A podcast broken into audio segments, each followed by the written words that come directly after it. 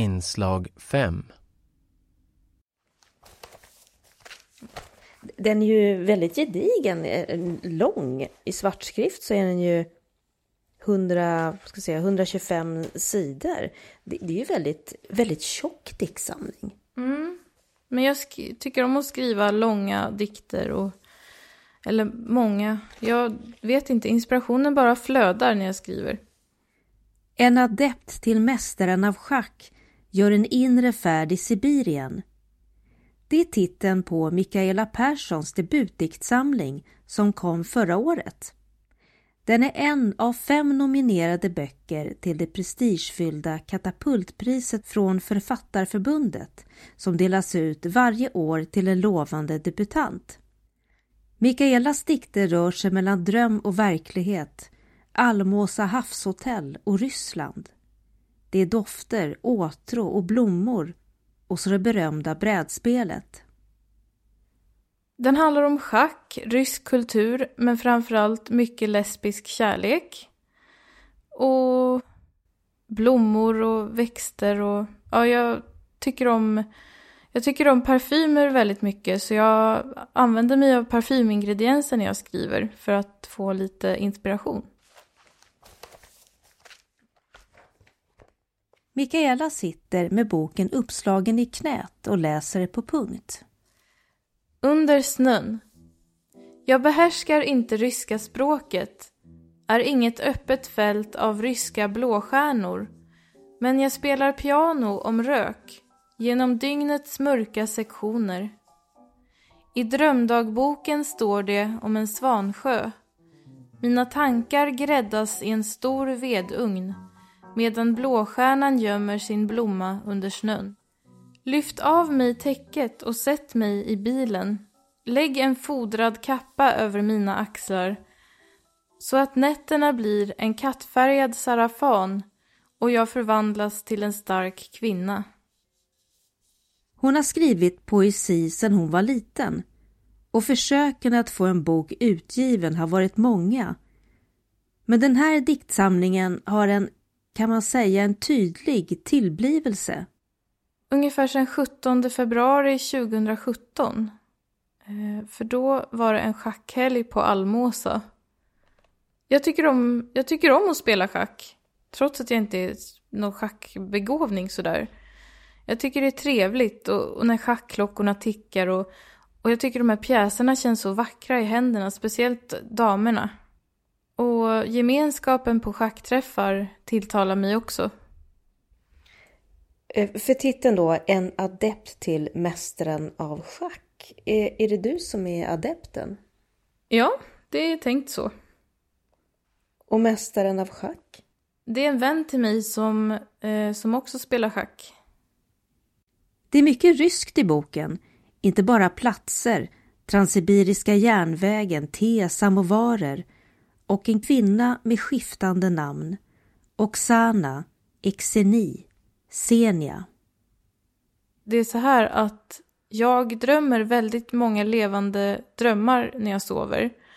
Och det använder jag för att, för till mina dikter. Jag brukar skriva ner dem på morgnarna när jag vaknar. Jag har skrivit drömdagbok. Så det är väldigt spännande. Jag har varit på många platser i drömmar. Jag har, det finns ju en, en konstnär som heter eh, Henri Rousseau. Och han målade ju så tropiska djungler. Och han målade, jag tror att det var så att han målade ur sina drömmar. För han hade ju aldrig varit där på platserna han målade. Så ja, jag har varit i Sankt Petersburg och Bombay. Jag har varit i Vladivostok. I drömmarna då. Och eh, har du åkt den sibiriska järnvägen? Nej, bara i drömmen. För du åker ju tåg genom hela diktsamlingen nästan. Mm. Jag har väl tagit lite av känslan jag har fått när jag åkt tåg genom Sverige. Men mycket av känslan är efter musik som jag har lyssnat på. Jag har lyssnat på mycket rysk musik och mycket klassisk musik av ryska kompositörer.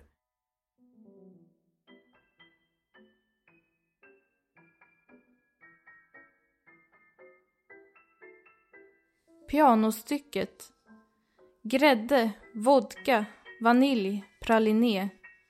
Den frostbitna plommonälvan dricker i saknadens kammare. Svävar med dofterna i sitt långa hår. Jag dansar ballett i min smala garderob och du rör dig intill fast ibland förlorar jag dig. På baksidestexten mm. eh, här på boken så står det om, om dig då att du är född 1995 och uppväxt i Stockholm. Och eh, att dikterna hämtar näring ur Almåsa havshotell i Västra Haninge, delikatessbutiken på Sankt Eriksgatan och lesbiska kärleksromaner från 1930-talet. Hon skriver även visor och är, är eh, kyrkosångerska. Men, men kärleksromaner från 1930-talet? Mm. Då skulle jag, jag skrev lite, inte fel direkt, men jag skulle ha skrivit att jag inspirerades av lesbisk litteratur från tidigt 1900-tal. Men det går, det går också, det går att skriva kärleksroman. För att just på 30-talet så, eller slutet på, av 20-talet så blev det liksom en våg. Författarinnor kun, vågade, ja, ge ut böcker eller skrev böcker om lesbiskhet för att det kanske för att det var aktuellt, blev aktuellt då. Varför vill du skriva om lesbisk kärlek? Därför att det, den är väldigt vacker och för att jag själv är lesbisk, tycker om kvinnor. Och den, den kärleken är väldigt vacker helt enkelt. I varje land har jag förstått att små flickor är det lätt att fastna för. Att komma ihåg vad alla hette, förvisso inte något lätt det. Jag kallar dem ju bara för Sweetheart i London, Cherie i Paris, älskling i Stockholm naturligtvis, sköne Frau de där böckerna, de är så ljuvliga och underbara och de är så modiga. För att då var det ju inte accepterat. Så jag, jag tycker de är så vackra och så sorgliga på samma gång. Och den här ensamheten som finns i de romanerna, eh, den känner jag också ibland. För att eh, man tycker ju att det är så öppet nu och så, men det är fortfarande många som har frågetecken kring lesbiskhet.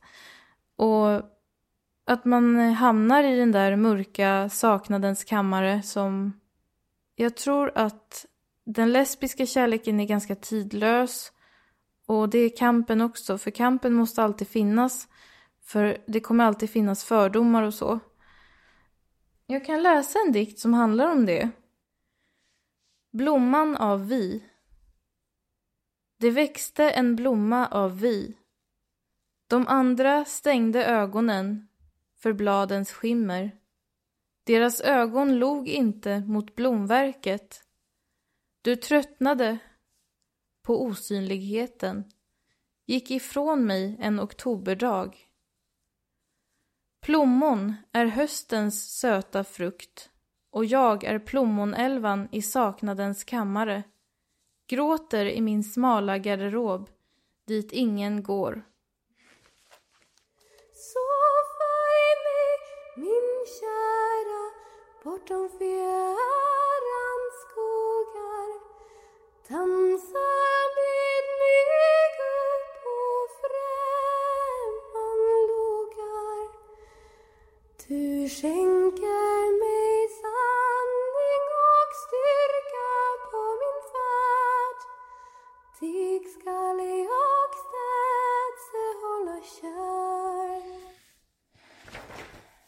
Mikaela Persson sjöng Barfota ut i mullen. Hur, eh, hur skriver du? Eh, jag har en talsyntes i min dator och så skriver jag på det vanliga tangentbordet. Och det jag har skrivit kommer sedan upp på en punktdisplay som jag har kopplad till min dator som jag kan läsa på med fingrarna. Du skriver inte med punkt? Nej, jag skriver på det vanliga tangentbordet. Men den här boken som jag har i knät, det är faktiskt första gången jag skriver ut den här på papper, min bok. Och hur känns det nu då när du liksom kan läsa den så att du ser liksom grafiskt hur det... Jätte, jättehäftigt alltså. Det... Ja, jag är bara så glad. Det är min stora, stora dröm. Alltså jag trodde aldrig att jag skulle få ut en bok. Så jag, jag är fortfarande lika lycklig som när jag fick beskedet från förlaget och som när jag höll min första tryckta bok i handen. Jag började läsa den här diktsamlingen eh, utan att titta på baksidan. Och eh, jag tänkte aldrig på att du eh, inte var seende. För, för mig var det, för det första är det ju jättemycket bilder av eh, växter och blommor och upplevelser. Så, och det var bara två små referenser i, i två dikter. Den ena till Tomteboda som om man inte vet om det så kan ju det betyda vad, vad som helst. Det är bara ett namn. Och eh, vid ett tillfälle så, så säger jag slängde den vita käppen. Annars finns det inga som helst eh, referenser. Och eh, då när jag läste baksidestexten så tänkte jag varför var, var det viktigt att du är, en, är blind? Jag vet inte riktigt, men jag tänker att... Eh, jag tänker att det är en del av mig. På något sätt. Och att jag vill, eh, ja, berätta det. Det är många som har kommit fram till mig genom åren. Om man har gått på puben eller så här. Var som helst och sagt. Ja, men när ska du operera dig så att du blir seende? Kan man göra det? Ja, i det här landet kan man göra det. Det har jag läst. För din inre värld måste ju vara jättedålig alltså, när du inte ser. Stackars dig. Men min inre värld är så himla vacker. Så jag tror nästan att den är vackrare än, de, än det man ser. Jag är, jag är glad att jag är blind faktiskt. Hur ser dina drömmar ut? Om, om du eh, kunde, om du vill berätta det. Jag är ganska nyfiken. Jag känner dofter, smaker, jag ser ljus i drömmar. Jag vet inte om jag ser färger, för jag vet ju inte hur färger ser ut. Jag har ju, jag har ju en bild av färger. För att jag har någonting som kallas för synestesi. Det är någonting med, med hjärnan, med kopplingen mellan olika sinnen som, ja. Jag tycker till exempel att ljusa pianotangenter låter som ett glas kallt vatten smakar. Eller som känslan av sidentyg mellan fingrarna. Och mörker, det tycker jag, det är som hett vatten, mörker. Så mörker för mig är värme. Så du både känner och, och hör och, och luktar saker samtidigt till Jag ser Vissa. färger också i röster och, och dofter i röster. Men du har aldrig sett färger men, men ändå har en upplevelse av färger. Ja. Så jag... Eh, vanilj tycker jag smakar lila. Eller gräddelin. Så ja, jag har lite annorlunda bilder av saker och ting kan, kanske. Höstlöv. Idag delade en lärarinna ut höstlöv. De luktade vindrosig hud och hade röda ådror på ovansidan. Dina händer har formen av lönnlöv, de sköra starka flikarna av tyll dina fingrar. Exenia, jag sitter i hörsalen. Det är som du tagit din parfymflaska och hällt innehållet i mina tankar. Sorry, det är lite mycket grejer här. Eh, en av de stora inspirationerna till Mikaelas skrivande finns i badrumsskåpet. Här är mina favoriter. Hon plockar fram den ena flaskan efter den andra. Det är La Vie Belle. Och det var den som var inspirationen till senaste. Ja, bland annat. Eh, sen finns det... Oj. Det här är Private, private Collection. Den... Vad innehåller den? Jag tror att det är apelsinblomma, hyacint. Ja, den är lite skogsaktig. Luktar som en natt. En sommarnatt. Men har du på dig eh, parfymen då när du skriver? Ja. La Vie Belle och H&M Chouk, det är så kallade gourmandparfymer. Gour- En gourmandparfym det är en parfym som har lite så här noter eller ingredienser som, som är söta, som har med godis att göra. Som kakao, vanilj eller praliné. Mm. Jag brukar säga att min diktsamling är lite annorlunda. För att det är en gourmandbok. Den innehåller mandel och choklad och praliner och ja, mycket sötsaker helt enkelt.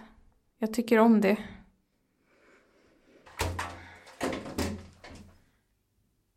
Mikaela Persson läste ur sin debutdiktsamling En adept till mästaren av schack gör en inre färd i Sibirien utgiven på Fightons förlag.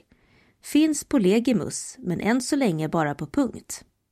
Den 16 till 18 mars på litteraturfestivalen i Umeå offentliggörs vilka av de fem nominerade som får Katapultpriset och förra årets prissumma var på 60 000 kronor. Musiken vi hörde var en bit ur Tchaikovskys ballett Nötknäpparen, Sockerplommon Älvornas dans, spelad av Rousseau. Ulla Billqvist, Kärlekens ord från 1939. Och det var Mikaela Persson själv som sjöng Barfota ut i mullen från en andakt i Gamla Uppsala kyrka.